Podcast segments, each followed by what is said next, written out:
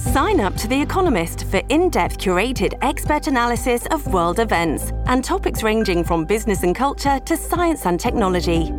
You'll get the weekly digital edition, online only articles, curated newsletters on politics, the markets, science, culture, and China, and full access to The Economist Podcast Plus.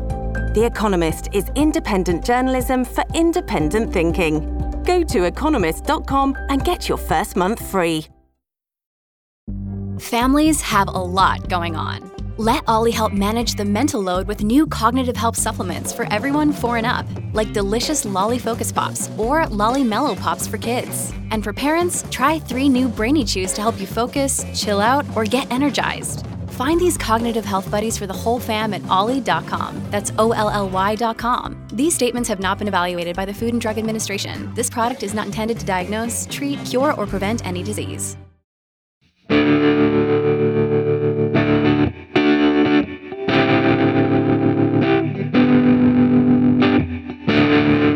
And welcome to the Press Gallery, the Edmonton Journal's Politics Podcast, the end of session blues edition. It's Friday, June 10th, 2016, and my name's Sarah O'Donnell. I am the Edmonton Journal's opinion page editor, and happily, I am not alone today in the newsroom studio. I am joined by city columnist Paula Simons. Hello, Sarah. Welcome back. Thank you very much. Provincial affairs reporter Emma Graney. G'day, how's it going? Very well, thank you very much. And for our first segment, Janet French, journal education reporter, and my uh, companion in Fort McMurray reentry is here with us. Hello, Sarah. Thank you for reliving your teenage years with me last week. It was a lot of fun. I let me just say, we did not go full out teenage years. It would have been We went to Max. it would have been a different thing. Yes. so, as noticed in the uh, title of this episode, the second session of the 29th legislature, I did look that up, wrapped up this week. We will discuss whether it came to a conclusion with a whimper or a bang. But first, I wanted to have Janet on the show to talk about her story in Friday's edition of the Journal tied to the Education Act. Now, the Education Act, oddly enough, didn't come up particularly in this session of the legislature. So I gotta say, I was a little surprised to see it there on our front page. So why is this in the news now, Janet? for the uh, the last little while, every time we hear school boards talking about planning for the future, they have always alluded to gotta get ready for the Education Act and not really sure when it was going to be proclaimed. So I'd actually been asking about it for some time, saying, "What is this Education Act and why is there a School Act and an Education Act?" So then it turns out that um, th- there wasn't really a date that they thought it was going to come in, but they just soon, the nebulous soon. And so, uh, so I had been asking Dave Eggen about it, and they had been giving some hints that, well, we might have some news about that soon. Soon. so on Friday, uh, he did send a letter to school board chairs and probably other education stakeholders, uh, saying, "Yep, there's a delay. We want more consultation on it." And uh, there's some things that are standing out for us that are new issues that are did not come up during the first three rounds of dis- debate on this act. Uh, among them are are schools ready to accept 20 and 21 year olds for free? Do they have the programming for that? Do they have the funding for that? Uh, in addition, it was um, that a lot of urban school boards have boundaries and they're very, they're, we've written many stories about parents upset or trying to um, manipulate the boundary system to get their child into schools that they want. And one of the changes in the Education Act says that they are going to decide um, to designate a student where they live, not where their parents live. So that opens up a potential new avenue to manipulate the system by, say, you don't get into Harry Ainley and it's full that year, you go live with your aunt who lives in Duggan so that you can go to Harry Ainley. Um, so then it's a student's address. Uh, and then the third thing is that Dave Eggen says there's not enough specific language in this act that talks about supports for First Nations, Metis, and Inuit students. So he wants to actually be quite specific about that. So this is very interesting to me because one of the things that struck me is I wrote about the introduction of the Education Act the first time when I was education reporter, and that was many, many years ago. And then it took many, many years for it to actually pass. When did it actually get past third reading? It passed in November of 2012. And then the regulations were written by the end of 2014. And I, I believe we wrote a story about the, the draft regulations. But they've never, the regulations have never been enacted either. I'm not even sure. well, I guess not if the act hasn't been proclaimed. no, so it's just been radio silence since then, and that's why all the school districts are just waiting to find out is it time? So I got to ask you, Paula, what do you make of this? Because this was such an important. This was laid out back in the day as the you know uh, such an important thing to have put in place by the then education minister at the time. Well, you know, and, and education ministers plural. I mean, I think of it as Dave Hancock's baby, but it was also Thomas Lukaszuk as education minister who had to shepherd it through its last round of political intrigue because you'll remember the protests at the legislature from parents who were, upset about what the, the act said about homeschooling and uh, you know what what parental rights were going to be in it. Uh, so it's it was a firestorm act for all kinds of reasons. What it said about kids with special needs, what it said about homeschooling, what it said about you know uh, boundaries, all kinds of issues. And I- think that probably Hancock and Lukaszuk thought it would be their legacy piece. But it's a bit difficult for a new government, especially a government that has quite a different philosophical underpinning, to decide that it's going to begin its mandate with somebody else's legacy piece. So I don't, I'm not surprised that the NDP might want to have one more look at it before it passes, but I have some advice for them, which is don't open this can of worms too much because I think in some ways the NDP should be very, very grateful that Hancock and Lukaszuk stick handled this through some very, very tricky territory.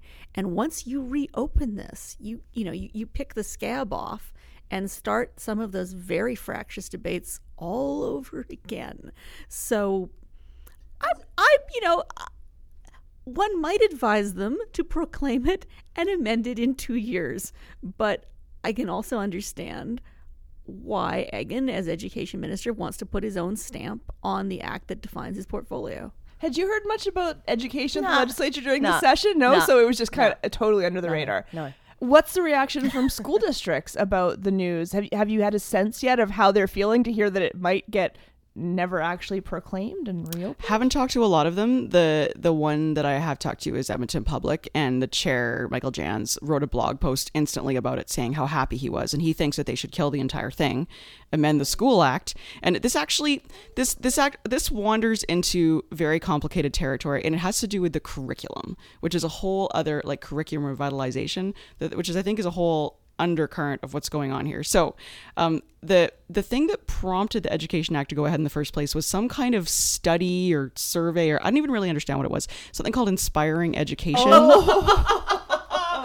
Apparently, you know all about head it. explodes. Okay. Inspiring it, it was a very long process that included many um, sessions of, of dialogue and meetings across the province and stakeholder gatherings. so many and sta- more stake- more conferences. stakeholders than a barbecue at, Yeah, at Stampede. and it was like a it was a multi I missed million it was a burgers. many million dollar exercise in getting gathering information and and learning best practices and figuring out what Yeah. we had to do to educate students in the 21st century which tells you that this happened either in the late 1990s or the very you know this this gives you a sense like we were at like the cusp of the 21st century when this all started Good lord, I was There, Yeah. but there, So there's some anyways, but connection there with discovery learning, right? oh yeah Okay, so the so here's uh, breaking news. I emailed the education minister yesterday and said, "So inspiring education. What's what is that thing, and what have you done with it?" And uh, the Dave Eggen spokesperson wrote back, "Inspiring education was a report to the last government, some of which was implemented and broadly supported. We would like our students to be inspired. We also want to ensure that they understand the basics. So I think that there is a connection here between." Um, there's an aggressive move to update the curriculum as well. And I think it's probably uh, listening to some of the parents who had concerns about discovery learning. and especially with the math curriculum. I Right. mean, you'll remember that our colleague David Staples has written one or two or 312 pieces on this subject. Yes. Uh, so, you know, this was very much Dave Hancock's baby. And there were so many landmines in this field.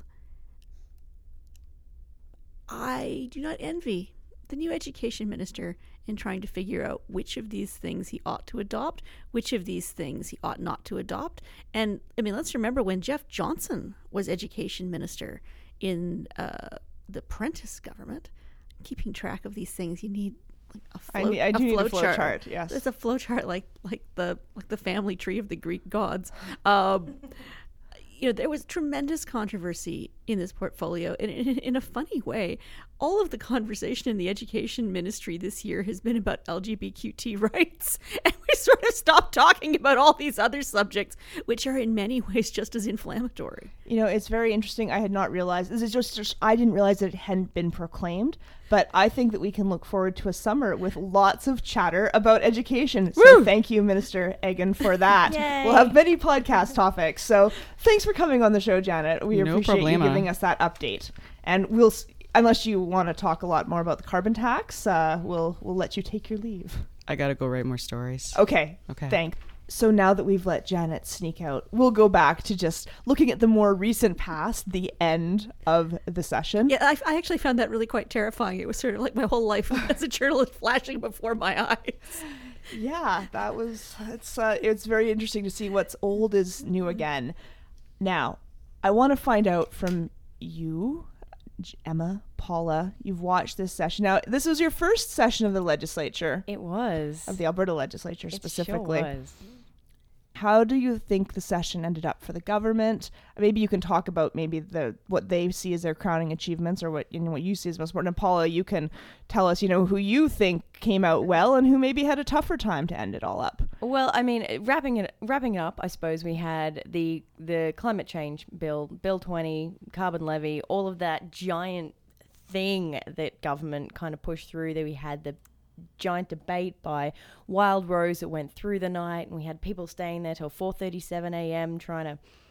You know, I'm not sure they were trying to stop it because they really didn't have a chance ever to stop that thing because, of course, majority government. But that's what um, Rachel Notley said. Well, this is our. She didn't say this is my baby. I'm so glad it's through, but yeah, well, she said it was take that. important to her, right? Super important. Yeah. It's it's one of the big big things that they're obviously pushing for. So that I think for the NDP government was the the, the biggest thing out of the session. Um, of course, we had the Fort McMurray fires, which kind of laid a blanket over the entire session. Uh, well, the last half of it, I, I suppose. Um, Wild Rose would probably prefer it if we looked at the deficit and the budget that was unveiled early on in the session. Yeah, that that's right. That was at the beginning of this It session, was, wasn't it? Right? It's one of those things you go, oh yeah, that old chestnut. I forgot about that. right. And so you kind of go and look back and go, oh yeah, no, that was that was bad. Mm-hmm. That wasn't great. Um, and then of course we had uh, the interesting.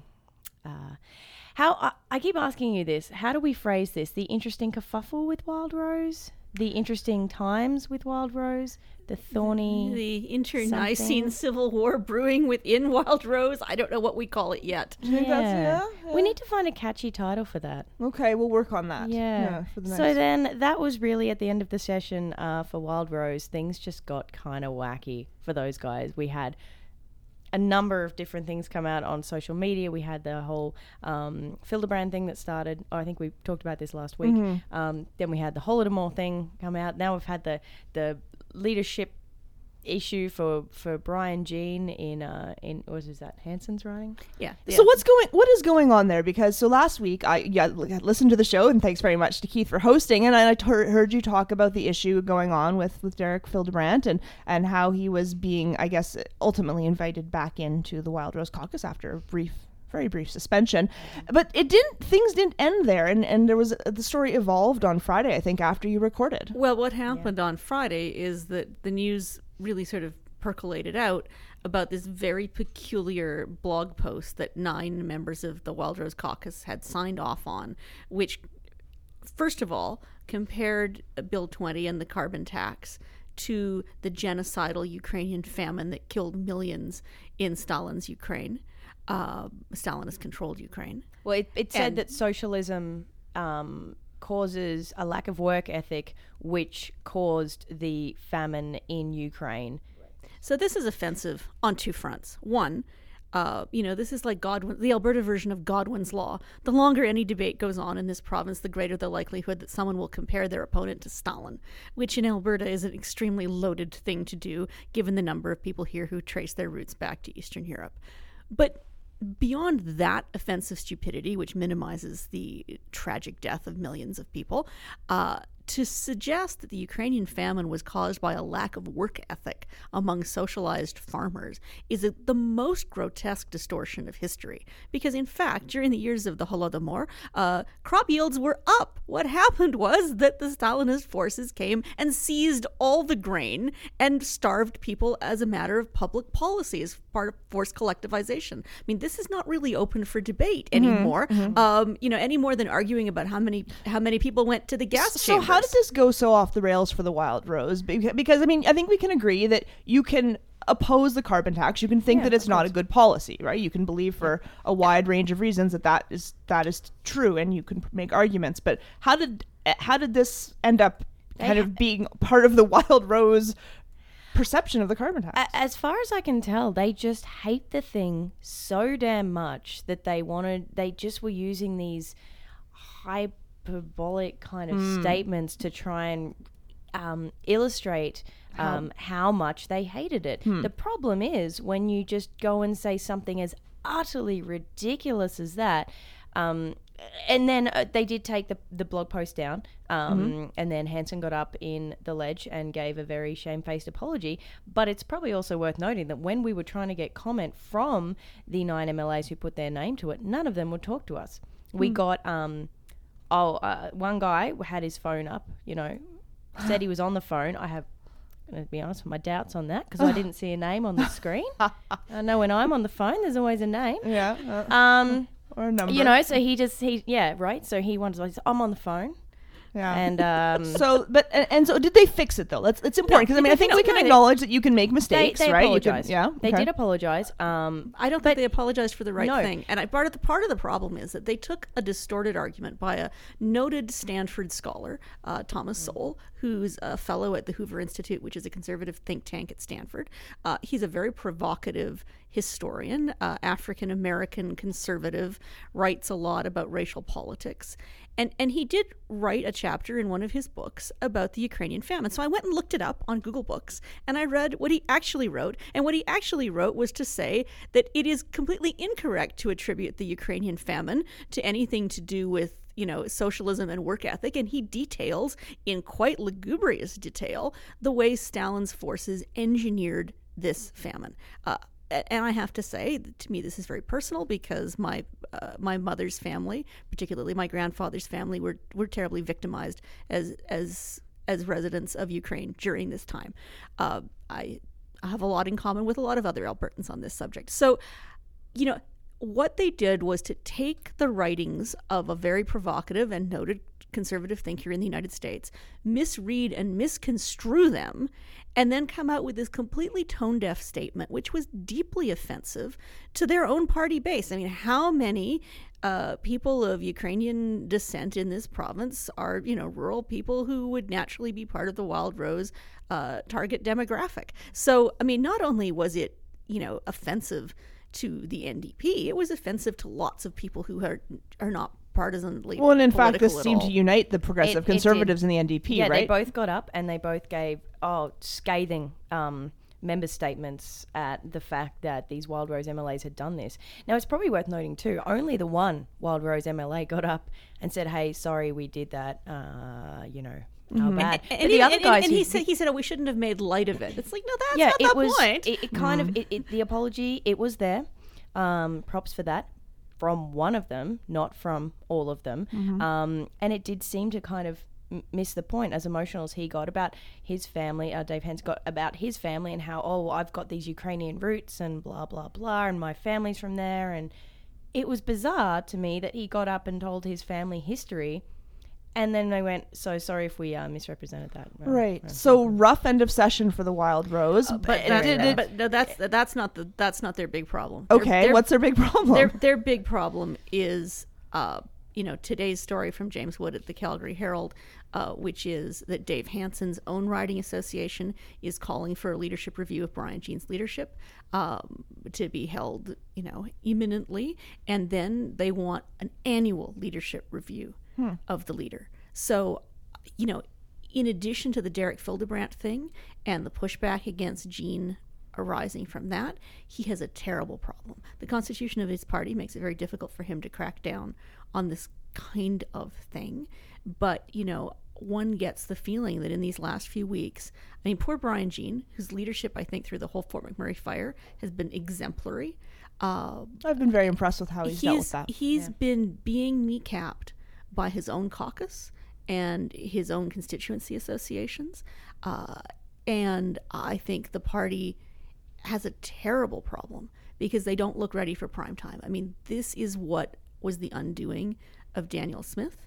I mean, here's Brian Jean, who came in, took over that party when very few credible people wanted to assume the leadership, won more seats than Danielle Smith had won in the previous election, has been giving them not maybe A plus leadership, but pretty stellar, you know, rookie guy leadership, and has looked very uh, leaderish I thought through they this yeah. through the through this whole fire. Because I thought they did very And well in the budget. That's when I thought that I thought, okay, the Wild Rose, they're presenting themselves as a credible alternative to government. Yeah. And now they don't look like a credible alternative to anything. They look like people who couldn't organize a a company uh, a company Christmas party. So Brian Jean at the end of session, um, I did ask him about some of this, and he classified all of this as little bumps. And that's that's the quote, and he said they're little bumps, and we're united, and we're going to present a united front um, for Alberta, and um, we have changed some of the way we do things to make sure these little bumps don't happen again. And you know, it's an extraordinary thing because if you think about how this session started off, uh, what a bad news budget that was. oh, such a bad news budget. Such a bad news budget, and the very, very legitimate criticism that came from all quarters of that budget from all different perspectives. And you think about some of the technical difficulties, shall we call them, that the New Democrats are having just in making the House run, you know, with a rookie speaker, with lots of, you know, f- fumbles and uh, own goals in those first opening weeks. A couple, And- yeah, not too many. I don't know if so many, but definitely some. Yeah, Some, okay. some that were embarrassing. okay. And suddenly the fire comes along. The fire changes everything. The fire puts all the discussion about credit ratings and the budget on the back burner. You should pardon the expression. Um, uh, Notley and her government look very in control, very calm through a crisis. Everything has gone about as well as it could possibly go in the circumstances. I mean, even this week's news that the firefighters from South Africa were being, uh, you know, really underpaid, and Notley steps up and I'm going to fix it. Everything f- that she's touched in the last few weeks has gone golden for her in in public opinion whether it's going to play out as good public policy in the future and they got that carbon tax through They did. they got the car you know they didn't have to pull back on it i mean this isn't like bill 6 where it was this whole screaming train wreck of people i mean there were no protesters outside the legislature complaining about the carbon tax and the wild That's road true. you know i mean they come out of this session which started off looking like a nightmare for them looking pretty good. And the Wild Rose, who went into this session very, very strong, uh, and who could have come out of this proclaiming victory, have ended up, you know, really undoing all their own accomplishments. I'd be interested to see some new opinion polls because the previous Yeah, opinion yeah. poll showed the Wild Rose leading, I think, in public sentiment. But I wonder how all of this will have changed that, if at all. Well, you know, and what we don't know is all those polls are snapshots in time. At this Exactly, moment, as. I'm speaking to you on this particular Friday, things. Brian Jean has had a very bad week, most of which is not in any way his fault. Um, what things will look like in September, what things will look like in December. Oil got up above $50 this week. Uh, you know, everybody's got a different speculation about where oil prices are going. If oil prices recover even to $75, suddenly Notley's budget doesn't look quite as horrific as it did. And and in the meantime, we've got all the uh, GDP boost of all the Fort McMurray rebuild that's going to reemploy all kinds of people who'd lost their jobs. So, uh, you know, uh, what's the old cynical expression? Never let a good crisis go to waste. Uh, if the New Democrats can continue to capitalize politically on this crisis as effectively as they've done, it's going to give them back a lot of the mojo that they had really lost over, you know, much of their rookie year, where they had a lot of little bumps.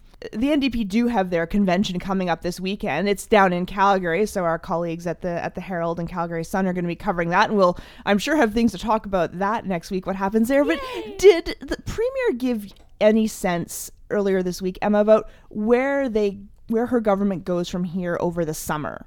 Yeah, um, uh, during the kind of end of session wrap there, um, she spoke about going out into cons- into the constituencies um, and also pipelines, having a discussion about Kinder Morgan pipeline, and that kind of seemed to be a bit of a uh, of a focus. Um, You'll note Brad Wall uh, from Saskatchewan was here earlier on this week. He was invited. talking- Yeah, he was invited. oh, yeah, just like Derek Fildebrandt asked. See, ask and you shall receive. That's so nice, Alberta. Yeah. Oh, you guys. um, We welcome our Saskatchewan friends.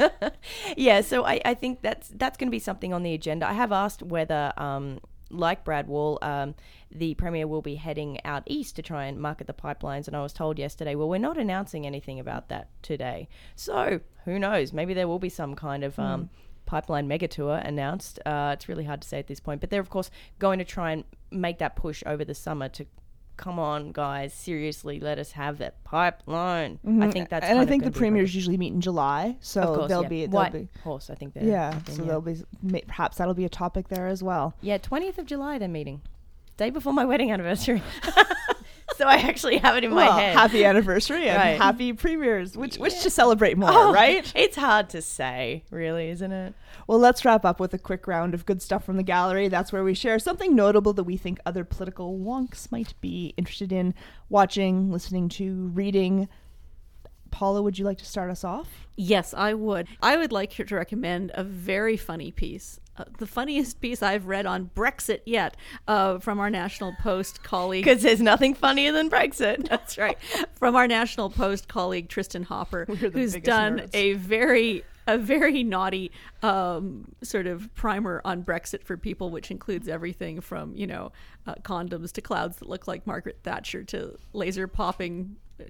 To balloons popped by lasers, it's quite the thing. Um, so, so, so if you've been trying to ignore the Brexit debate and hoping that it had nothing to do with you and hoping it would go away, I invite you to read Tristan's uh, very funny introduction to the issues of the Brexit debate, presented in the least stodgy way imaginable. Excellent. Well, that sounds pretty entertaining. Um, I know that our colleague Graham Thompson, who just couldn't be with us today, uh, previously has recommended John Oliver's show, but I must recommend his segment very specifically on buying up medical debt and what he did there last week. It was quite the sight to behold. It was uh, fantastic television, and that's the kind of thing that I've been watching this week as I juggle the many things and uh, related to my life. That's the kind of deep thinking I've been doing. Also, the new season of Homeland is on Netflix, and I may have been binge watching that. I'll never say no to Homeland. Emma, you but you can raise the level of this uh, good stuff from the gallery. Let, let me try. Okay, so talk did turn to education a little bit here. So um, I wanted to recommend a piece that uh, actually won the Education Writers Association um, award uh, for 2015. Um, it is an amazing series from the Tampa Bay Times. Uh, it's called Failure Factories, and um, it's a series of eight or nine stories about um, poverty and education and the very real effect it's had on schools down there. It I was helping to judge these awards, and um, I. I'm dead inside. Let's start with that. I don't think one that's of these, true, but okay. one of these pieces actually moved me to tears. It was that sad. It was that heartbreaking to read about this violence among six-year-olds being punched in the face and and just bringing this um, uh, just what they bring from home and, and try and deal with it every day in school. It, it's an amazing series. It's again, it's called um, Failure Factories by the Tampa Bay Times. Amazing read, and yes, it's about Florida, but you know what? It's worth worth you worth your Well, while. you know, That and it's sounds and, and it's not as though we don't have issues like this of our own in some of our high needs high needs schools. I mean, I think these are lessons we need to take so as to learn what not to mm. replicate. Yep. Fantastic. Well, thank you for redeeming us with that excellent recommendation. Paula, yours was very good as well. I should just blame me. I had crap. That's it for this week. Thanks, Paula, Emma, and Janet for joining me, and to videographer Sean Butts for filming our conversation so that we can give you a visual uh, experience on edmontonjournal.com. You can hear previous episodes of the show on that website or through the Journal SoundCloud feed. The show's also on iTunes and TuneIn Radio. If you subscribe, it'll just be there for you as soon as we post it. You won't have to wait for our tweets to tell you that it's there. So thank you so much for listening. We'll be back next week in the press gallery.